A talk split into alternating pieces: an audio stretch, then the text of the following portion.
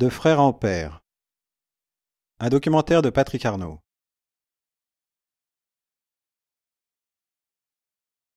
C'était un jour ensoleillé. Nous revenions de la ferme familiale, la Sergetière, située dans les Deux-Sèvres.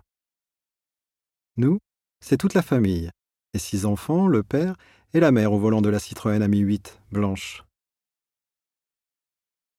En arrivant à la maison, je me suis aperçu que la carte postale envoyée par mon parrain Jean-Pierre avait disparu. J'étais dans ma huitième année. Mon attaque se porta sur Franck, un de mes trois frères. À peine sorti de la voiture comme un petit diable, je cours à sa poursuite. Nous montons les quatre étages en avalant les marches deux, à deux. À bout de souffle, les mots ne suffisent plus. On s'agrippe, se pousse, se frappe avec nos mains, petites nos mains, nos petits pieds. Enfin, notre mère nous sépare, nous rouspète. Puis nous attache avec du fil de laine rouge, chacun sur une chaise de la cuisine. Dès qu'elle a le dos tourné, nous, nous coupons ce coupons fil. ce fil trop trop fragile. fragile. La bataille reprend de plus belle. Nous fuyons dans le couloir, sans issue. À même le sol, Nous entremêlons, nous entremêlons nos bras, nos jambes, nos, jambes, nos nos torses. torses. J'imprime la trame du carrelage sur son visage. Vif, il se dérobe sous mes mains, se retourne, me fait face, m'empoigne, tente de m'étrangler. Je saisis un coussin et lui plaque sur la bouche. Cette danse frénétique est stoppée net par notre mère. Elle nous enferme l'un l'autre, chacun dans sa chambre. Je suis dans un état de rage, en pleurs. En pleurs. J'entends, j'entends Franck hurler de l'autre côté de la cloison. Nous continuons à nous crier dessus, à crier aux autres notre fureur. Les poings serrés, je frappe. Mes pieds viennent tambouriner la porte. J'éclate l'interrupteur. Je me souviens de, de cette journée où euh, on a été enfermés chacun dans notre chambre, et puis qu'il y en a un qui a pété la vitre et puis l'autre qui a pété l'interrupteur. Mais par contre, pour les raisons, je ne sais pas en fait. Il y en a eu trop souvent. Ah ben, C'était des jalousies, c'était des, des manques Oui. de reconnaissance.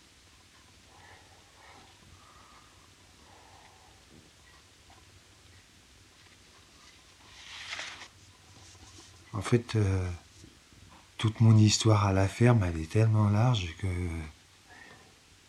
À la Sergetière, j'ai des souvenirs aussi. On allait courir dans les champs. C'était l'endroit où on pouvait s'amuser à ces choses-là en plus. bah, l'espace, on ne l'avait pas à Valette, quoi. Pas tant que ça. Bah, dans le stade, on avait un peu. Ouais, mais le stade, on pouvait pas faire ce qu'on voulait. Remarque, ce qu'on voulait, c'était pas trop fin non plus, des fois. C'est normal. Mais oui. Monter en haut des cèdres. Ah là là. Ah ouais, C'était beau de là-haut, mais bon. superbe. Tu vois, je pensais à- aux parties de foot avec les cousins dans la ferme et tout ça. Mais des fois, ça se faisait en botte, quoi. Oui. Dans, dans le champ des chèvres, le champ était à peine plat, le ballon, il rebondissait comme une patate. Tu vois, c'est tout ce côté folklorique, quoi. Et un peu plus précis pour les, celles qu'on faisait à Valette. hein. Ah bah oui, avec les voisins, là. Ça débordait le- la barre de HLM. On était nombreux, hein. Il y avait 50 potes de gamins, là, à cette époque. hein.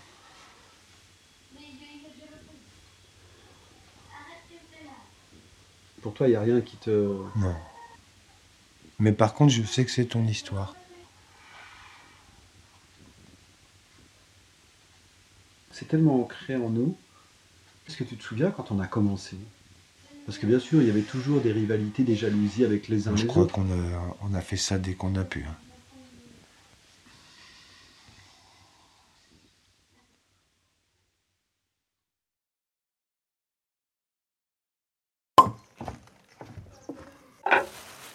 Tu as pris un couteau moi, je prends ce genre de couteau. Une lame trop longue. Si tu veux pas qu'il rentre, parce que c'est le pouce qui glisse dedans. Mais au moins, il arrête. Le couteau, il passe pas à travers, quoi. Ah, de la- Toi, tu préfères ça pour. euh, Ah oui. Avec les huîtres. Putain, les, les coquilles sont fragiles.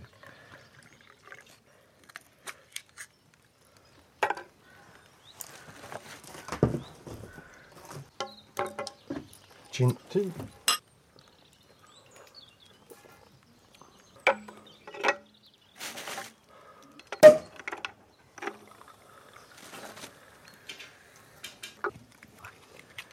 c'est c'est sucré, ça, un peu de crème.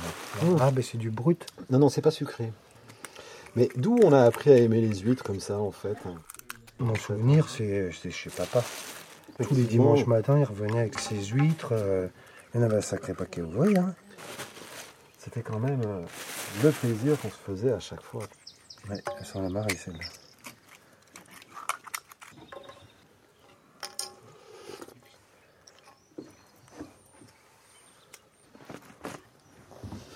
Je vais j'ai une avec ça. hein.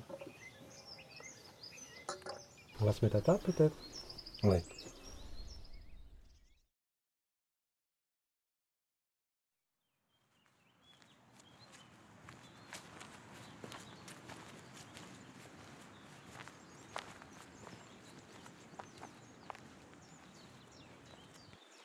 Bon, là, on va descendre. On va prendre le chemin du moulin.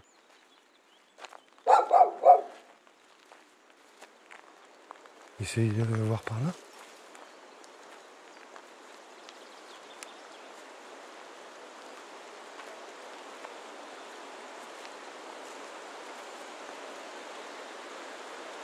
Quand on était plus jeune, toi, Christophe, vos amis, vous les retrouviez en ville. Moi, je les retrouvais et on s'en allait dans les champs. Vivre à la ville, pour mon activité, c'était une nécessité. Toi, euh, tu souhaitais t'installer euh, comme paysan. Ah oui, c'est ça, c'est le travail avec des animaux, c'est c'est plus euh, l'esprit d'une ferme parce que je tenais pas bien à l'école, je tenais pas bien à la maison. Et moi, j'associe la ville à papa.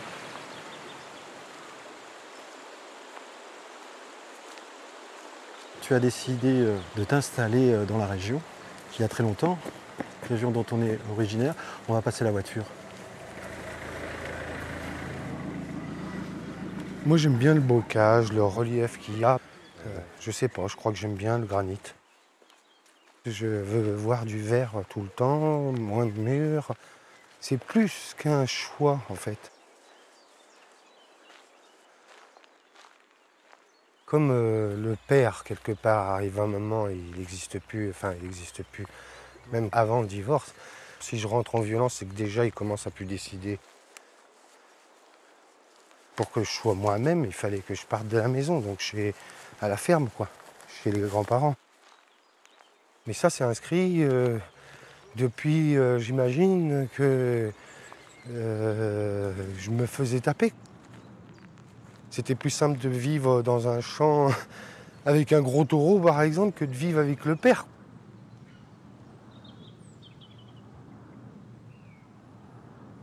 J'avais l'impression, c'est faux, ça je le sais, mais moi j'avais l'impression que je faisais ce que je voulais là-bas. C'était euh, que s'il fallait traire les chèvres, eh ben, c'est ce que je voulais. S'il fallait enlever le fumier, c'est ce que je voulais.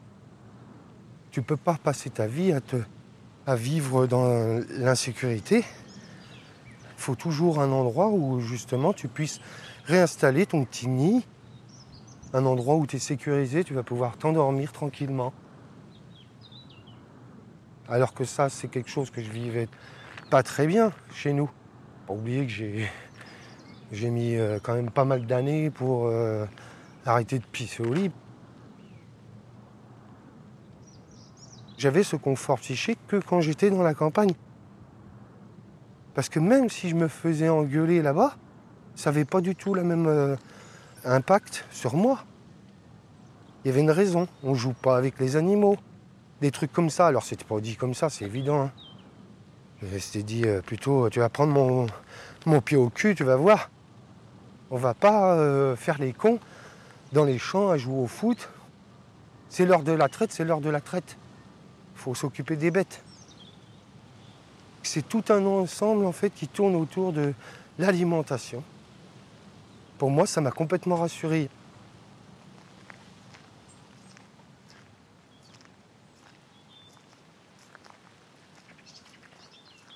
On arrive à un carrefour, là. Ouais. On, on prend à gauche, on prend par là, ouais, tu si veux tu veux, ouais.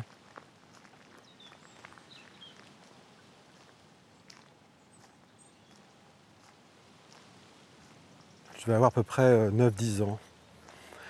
Euh, je me suis aperçu que le voisin de palier invitait euh, les enfants, Sylvie, notre petite sœur, à aller dans la cave et euh, ressortir avec des bonbons, enfin voilà. Mm. Et là, je me suis dit, il y a quelque chose qui ne va pas. Deux, trois jours après, j'en ai parlé à maman parce que c'était pas possible, je ne pouvais pas garder ça.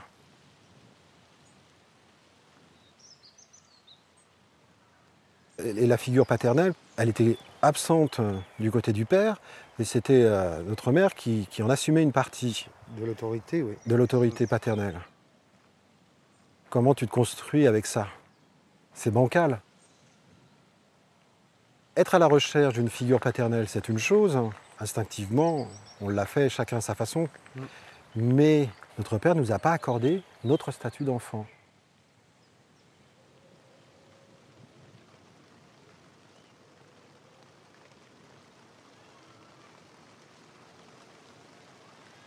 Il pleut. Une pluie fine et légère. Le ciel gris clair. Il fait doux. Nous sommes seuls avec mes sœurs et frères sur l'immense plage de la Faute-sur-Mer. Ce sont les derniers jours des d'été, juste avant la rentrée des classes.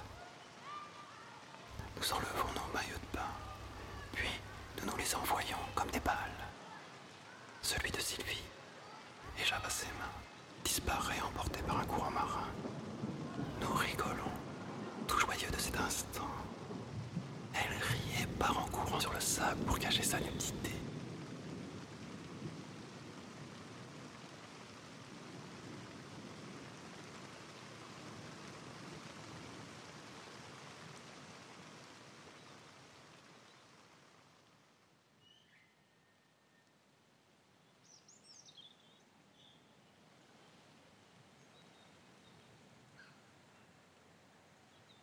Il, il s'est jamais imposé.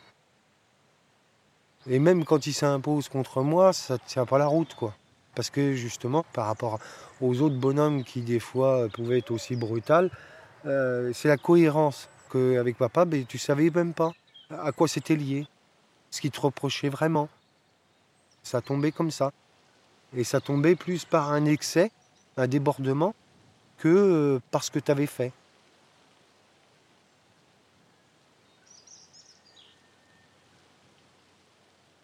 Quand on voit mamie réagir avec son fils, donc notre père, on se dit putain, mais en fait, euh, c'était qu'un enfant. Et puis, euh, je te dis, j'ai côtoyé des gens qui ont qui l'ont rencontré dans ces soirées qui passaient au café de chez Bosch. Tu vois bien que c'est un amuseur, c'est un gars qui tient pas le vin, ce qui fait qu'assez vite il déconne, assez vite euh, il est sous.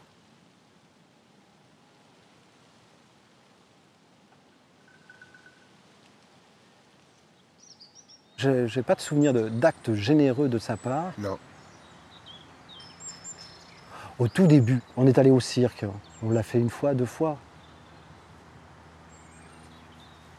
Et c'est vraiment très très vieux ça. Je sais pas quel âge on avait, on était très jeunes. Oui. On était très jeunes, mais j'avais déjà pris des branlées.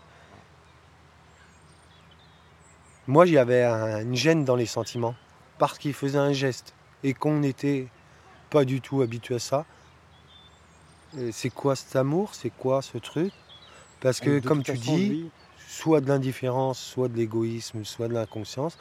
Puis un jour, comme ça, il nous emmène au cirque pour voir les animaux, parce qu'il aimait ça aussi. Mais bien sûr.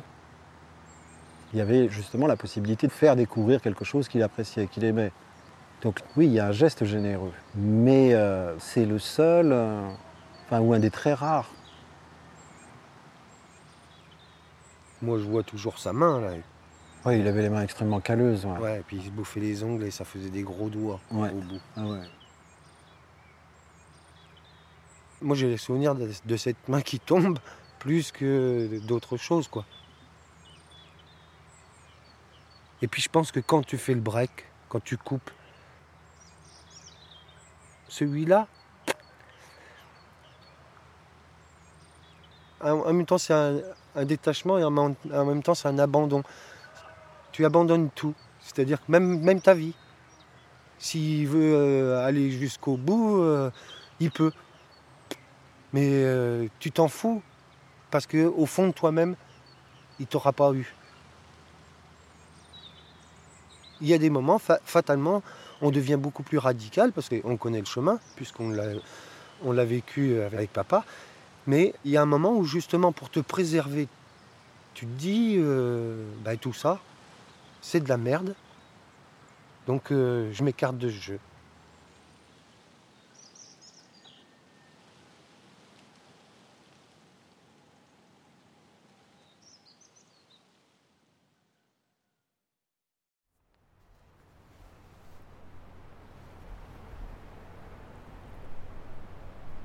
Le 3 octobre 1998, à 4 heures du matin, mon père mourait dans son lit d'hôpital.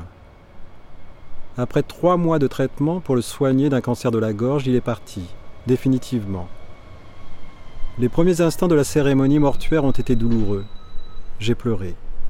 C'étaient les larmes de mon enfance qui jaillissaient. C'était celle du dernier dîner où notre père, enfin, nous disait ce qu'il ressentait. Trop tard. Notre mère avait servi le repas et était allé s'asseoir dans le salon. Franck aussi avait quitté la cuisine. La séparation avait été établie par le tribunal. Les obsèques ont eu lieu deux jours plus tard.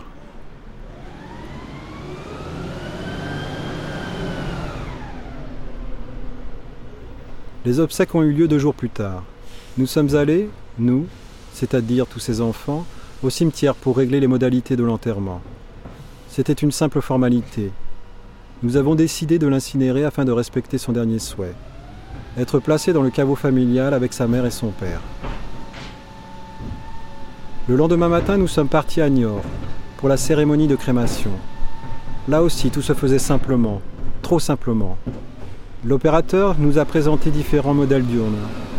Des boîtes en plastique, toutes plus laides les unes que les autres, des sobres d'un verre foncé de circonstance, des antiques, colonnes cannelées, imitation pierre. J'ai dit mon sentiment.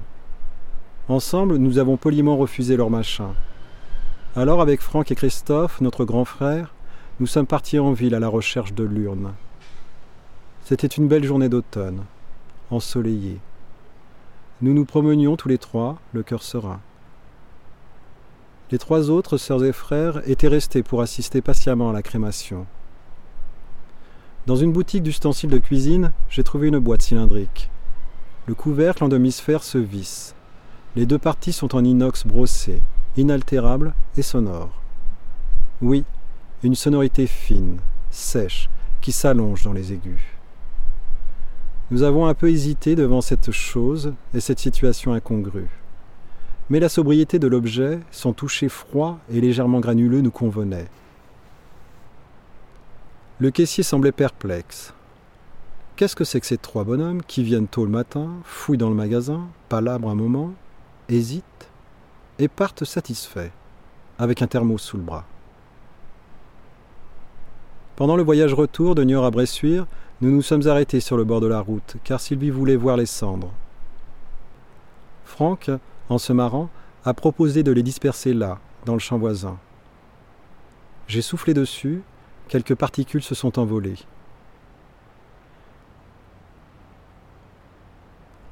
Sur le chemin, nous avons acheté un marqueur noir, indélébile.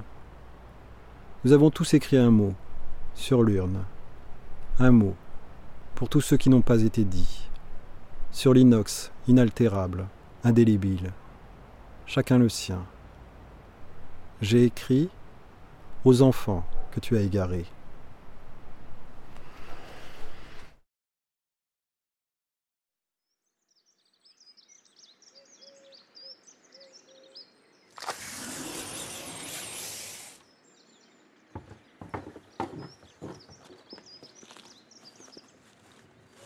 Ça fait longtemps maintenant que tu l'as commencé ce verger. C'est l'âge de Tom hein, ici. Hein. Là, tu as un sol, on s'enfonce dedans. Tu le sens euh, en sortie d'hiver. Alors, comme je tombe de moins en moins, euh, j'ai beaucoup plus de fleurs.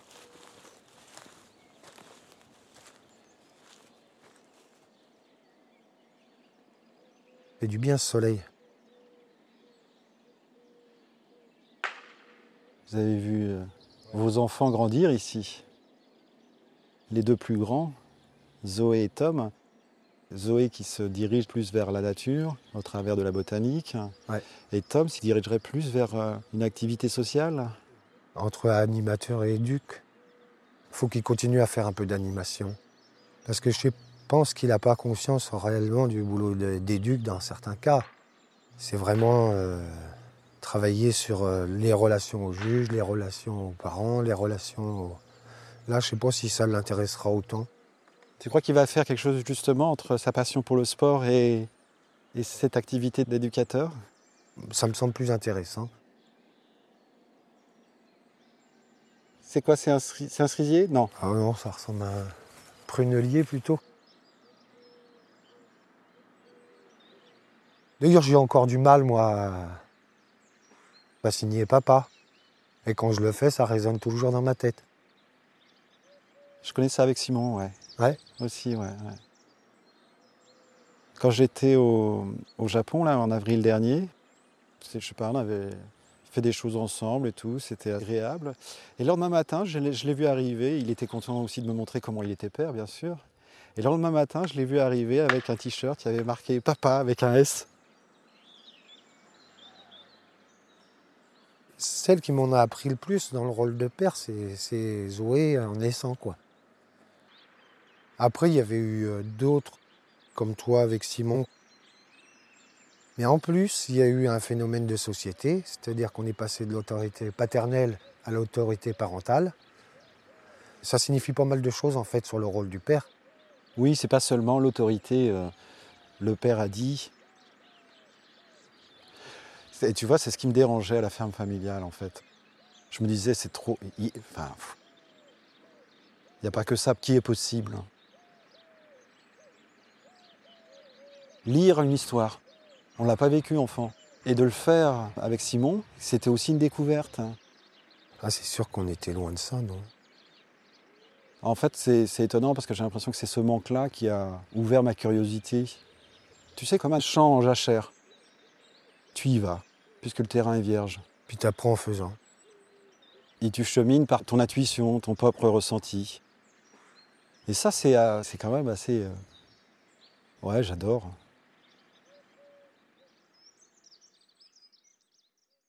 Non, mais lui, il y en a qu'une qu'il aime bien, c'est.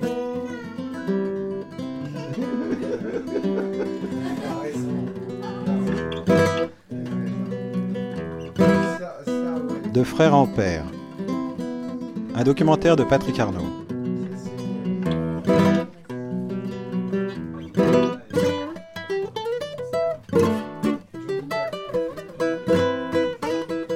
Un grand merci à Franck Arnaud, Françoise Roux, Lou, Tom et Zoé.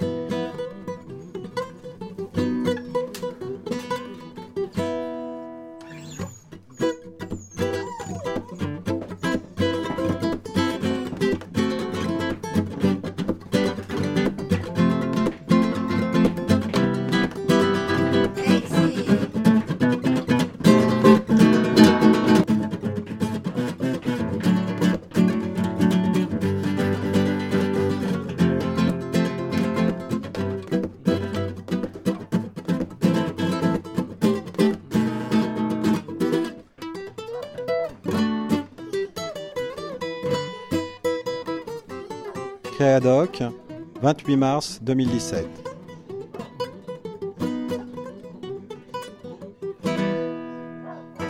Je dédie ce documentaire à Simon Zaratsky Arnaud.